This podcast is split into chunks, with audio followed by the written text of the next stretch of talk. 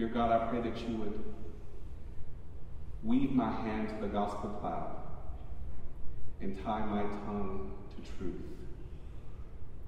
Let us hear from you, the still speaking, ever living God. This we ask in the name of Jesus Christ. Amen. Amen. You know, it's uh, it's tough to get through a song like that when when you have you have changed and you've come a mighty long way. So, have you all seen Dreamgirls? Movie Dreamgirls? You've seen it? Good. If you haven't, this, this, the next couple of minutes might be a little bit a little rough for you. so I, I, don't want to give it all away, but uh, the song that Christina sang is from uh, Dreamgirls, and uh, there's this um, scene where she is, you know, she realizes she has had to change her life. She, had, she has had to do something totally different in her life. And this is one of those scenes that really got me in the movie because I didn't, first off, I hadn't seen the Broadway play and I hadn't seen uh, the movie. I think there was another movie version or something, and Marcus was just insistent that we go and see the movie on the day that it came out. Now, I think it came out on December 5th or something like that, or 15th, uh, 2000. Yeah, 20, yeah. well, here came out December 25th on Christmas. I know it, but it was released in LA and New York, I think, on the 15th. I know it was December 25th because I had to cut my Christmas short by order and demand and decree to be at the movie theater to go and see Dreamgirls at the 4 o'clock showing. I'll never forget it. Good man. Never, ever forget it. This, this is how I know it was the 15th everywhere else and the 25th here. I had to go. Uh, but that, that song was one of those moments that just really gripped me. I mean, uh, it, it's Effie White who sings the song um, uh, in, the, in the movie, and, and she has, you know, been somewhat of a, of a character, and she's been somewhat of a mean person, and, but she has been misunderstood. She's a person that had to grow. She is a person that, uh, that had uh, to change, and, and like I said before, if you um, can look back and think in your life that you are so, and, and, and, say to yourself that I am so much more of a better person today than I am yesterday or was yesterday, then you can get exactly where Effie is coming from in her song. I had a, a, a revelation of that this week. I, I, had to go to the dermatologist, and uh, so I go to the dermatologist. I ran out of prescription. I didn't know they force you have to go in every year. And my prescription had run out, and I just wanted them to. I called them. I said, I just need you to call CVS and tell them release some script, give me my stuff. You know, and then they say, no, you have to come in. It's been over a year. I said, but I got five more refills. But apparently, even if you have 10 more refills, if you haven't seen your doctor in a year, you have to go in. So I go in, and they get ready to. I'm, I'm checking out, and she's like, well, your copay is is um, fifty dollars. And I said, and I thought to myself for a moment, because I know it's supposed to be $90. And I thought for one moment, if this were 15 to 20 years ago, I would say, ring me up for 50, walk out the door, and just be gone. Right. But I, and, I mean, it took me a moment. I was like, okay, God, what do I do? Ooh, and I'm a pastor. I really shouldn't lie. but I could use this other $50. so I said, ma'am, um, before you before you process that, let me tell you something. This visit is supposed to be eighty nine dollars, ninety dollars. So uh, let's go ahead and ring that up. That insurance you have on there is not the right insurance, and so. Uh, I, and when I walked out, I was like, I did it. Yeah. I was like, I did it. That was so amazing. Right? But that is that is what uh, you know. Um, that song is about is how you can see yourself that you have changed, that you have moved from a place that you used to be into the place that you are in now. In 1962, uh, in his Emancipation Proclamation speech, uh, Dr. King said these words, and some of you might have heard these words before. Lord, we ain't what we ought to be. We ain't what we want to be. We ain't what we gonna be. But thank God we ain't what we was. Right. Now, this is a man with a PhD. and those words are powerful, right? We are not what we were. Change can be something that is really difficult for us as individuals. Change is about us learning and growing and becoming the best that God wants us to be. Change is about having a vision for your life and setting it and moving toward it. Now, here, let's think about just life in general. Remember when you were in elementary school, you're learning your ABCs, and you probably think, oh, I don't want to do this. I don't want to do my ABCs. I don't want to do all this counting. I don't want to do all this stuff. And then you go on a few more years later, and you take those ABCs and you put them together into what? Words. And then, maybe a year or two later, you learn how to put the words together into what? Sentences. And then you finally learn how to put something on the end of those sentences called punctuation. So change requires learning and it requires time. You don't just show up at one years old and open up the Great Gatsby and start reading. That is not how it works. You are changed over a period of time, and you are changed as you learn over a period of time. Some of the problem that we have is that some of us, metaphorically speaking, are reading on a 12th grade level, and we're trying to live and converse with people who are still reading, metaphorically speaking, on a first grade level. We are expecting that they have changed and have learned and have done everything that you have done. And your expectation cannot get met because they just simply haven't changed yet. They have not learned and discovered what you have learned and discovered. That word coming from that is very reminiscent of, of our scriptures uh, today where uh, Paul, you know, he's uh, such a drama queen sometimes. I don't know if you see, he, he says, he says, I am a miserable human being. Who will deliver me from this dead corpse? And shortly before this, he's going into this mode where he's like, I don't know what to do when I do do it, and I don't do it, but then I don't want to do it, but I try not to do it, but then I do do it, and I can't do it, but I want to do it, and I try to do it, but then Jesus, and then I don't do it, and then I can, but I won't. And so I cut all that out because I figured that would confuse too many people. Right?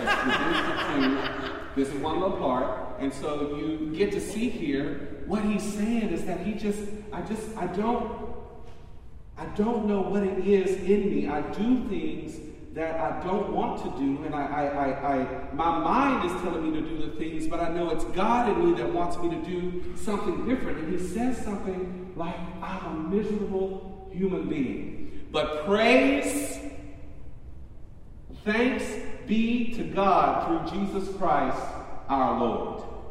And then later Jesus comes along and Jesus is saying, What? Come to me, all you that are weary and are carrying heavy burdens, and I will give you rest. One of the main things I want to stress to us today is that maybe some of you are in a place and I used to be in this place, and sometimes I still do go to this place where we don't think that we are good enough. We don't think that uh, we handle a particular situation the best way. Uh, we don't think that we are handling our relationships the right way, perhaps. And I don't know about you, but I do things sometimes. I'm like, man, I hate that I, I did that. Now I have to start all over again. I have to try to be a better person all over again. But Jesus was being accused of hanging out with the drunkards and the tax collectors and the sinners. And he's saying, No, there is a change. There is something that is different. Come unto me, my burden is light. And so, what I want us to see is that we can unburden ourselves from being so stressed out about when we don't hit the mark, when we don't do things the best way that we can and the best way that we should. The words that I gave you from Dr. King, Lord, ain't what we ought to be, he is actually paraphrasing John Newton I don't know if you've heard of him. And in 1821, in the Christian Spectator, someone records a story of John Newton. And John Newton says, I am not what I ought to be. Ah, how imperfect and deficient. I am not what I wish to be. I abhor what is evil, and I would cleave to what is good. I am not what I hope to be. Soon, soon shall I put off morality, and with morality all sin and imperfection. Yet, though I am not what I ought to be, nor what I wish to be, nor what I hope to be, I can truly say I am not what I once was. A slave to sin and Satan, and can heartily join, join with the apostle and acknowledge by the grace of God I am what I am. That I am what I am comes from a text later in Romans after Paul has said, I'm a miserable human being. John Newton was an abolitionist. But prior to being an abolitionist, he was a slave owner. So if you want to talk about somebody that changed, that made a difference in their life, and could say, I ain't what I used to be, and can still say, I ain't what I ought to be, but I am what I am. John Newton is also the famous guy that wrote these words Amazing grace, how sweet the sound that saved a wretch like me. I once was lost, but now I am found, was blind, but now I see. And now that we know that he was a slave owner and now an abolitionist, these words ought to ring a lot different in our heart. Twas grace that taught my heart to fear, and grace my fears relieved. How precious did that grace appear the hour I first believed. And here we can relate. He said, Through many dangers, toils, and snares, I have already come. Tis grace that brought me safe thus far, and grace will lead me home. I sat at my computer last night. I told Marcus, I called, I said, Marcus! I said, so that quote by Dr. King, it really came from this other guy, and then, but guess who this guy is? He's the guy that wrote Amazing Grace, and I, and I sat there and I wept because it was like those words came out of a real place. It wasn't just somebody saying, oh, God is lovely, God is good, God does good things, grace will save you. No, a slave owner turned abolitionist that changed wrote those words. I don't know if they'll ever quite be the same to me again. Carlton Pearson, some of you may have heard of him, used to have a big, big megachurch up in Oklahoma. And then he did big revivals for Azusa. He said there's three ways for us to deal with change measure the change, manage the change, and master change. For us as individuals, for us as organizations. So, what I try to tell people when they're like, I just don't know what I'm going to do with my life, how am I going to fix my life? Well, you're going to have to change some things. If you have decided that you want to become an engineer, and you just graduated high school, becoming an engineer requires that you go to school and get an education to become an engineer. You know there's a change, measure the change. The next part of managing the change, get your butt up, go to school, make decent grades. Mastering the change, graduate with honors, get a good job, live into your destiny. Measure, manage, and master the change. Carlton Pearson went through a big change megachurch pastor, and one day he woke up and said, You know what? All gay people should be welcome in my church. Then he had the audacity to walk up into that church with over 6,000 people and to tell them that that's the way he was thinking and that's what he was feeling. And he wrote a book called A Gospel of Inclusion. It was part of the reasons, one of the reasons I went to seminary. And he made the case that everybody will be saved, that God's love will save everyone. This is a man that went from some people won't be saved to all people will be saved. I trust him. Measure, manage, and master. Back in 1974, I don't know if you all have heard of, of this song as well, too. I was just on a song kick with this sermon. I just couldn't let it go. Lots and lots of songs. Um, Bernard Ighner, he uh, was born here in Houston, um, and, but back in 1974, he wrote this song that said, Everything must change, nothing stays the same. Everything must change, no one stays the same. The young become the old, and mysteries do unfold, because that's the way of time. Nothing and no one goes unchanged.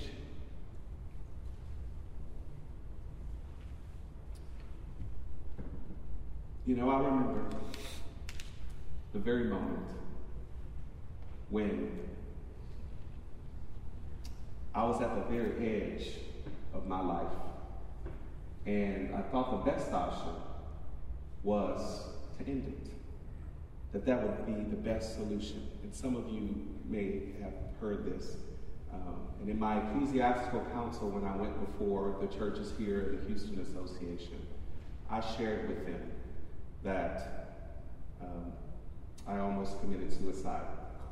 And what I shared was there was this moment, and the song just came to me right before. And it was, Jesus loves me, this I know, for the Bible tells me so.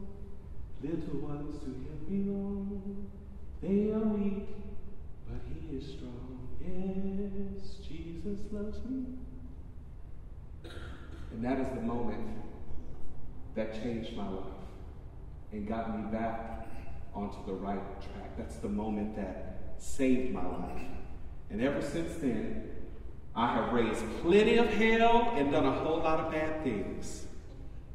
But now today I say I will take on Jesus because his yoke is easy and the burden is light. We all must change. We all must move towards something bigger and better for our lives. In the words of Effie White, I'm going to start again. Cathedral of Hope, we are going to start again. We are going to leave the past behind. We are going to change our lives and become and build a better church, the church of our dreams. We are going to make up our minds that nothing is going to stop us now. Amen. Amen. Please pray with me.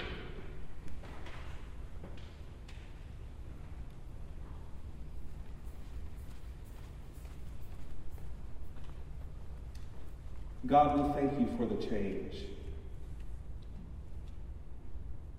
We thank you for your grace that guides us through change. We thank you for your love that is unfailing. We thank you for holding us when no one else would. We thank you for loving us when no one else would. God, you have guided us thus far. We know anew your grace through your servant John Newton. We know anew your grace through Dr. King. We know anew your grace through Bernard Ighner. God, we ask that you would continue to strengthen us and encourage us. Help us to measure change in our life, to manage the change in our life, and to master the change in our life. This we pray in the name of Jesus Christ. Amen.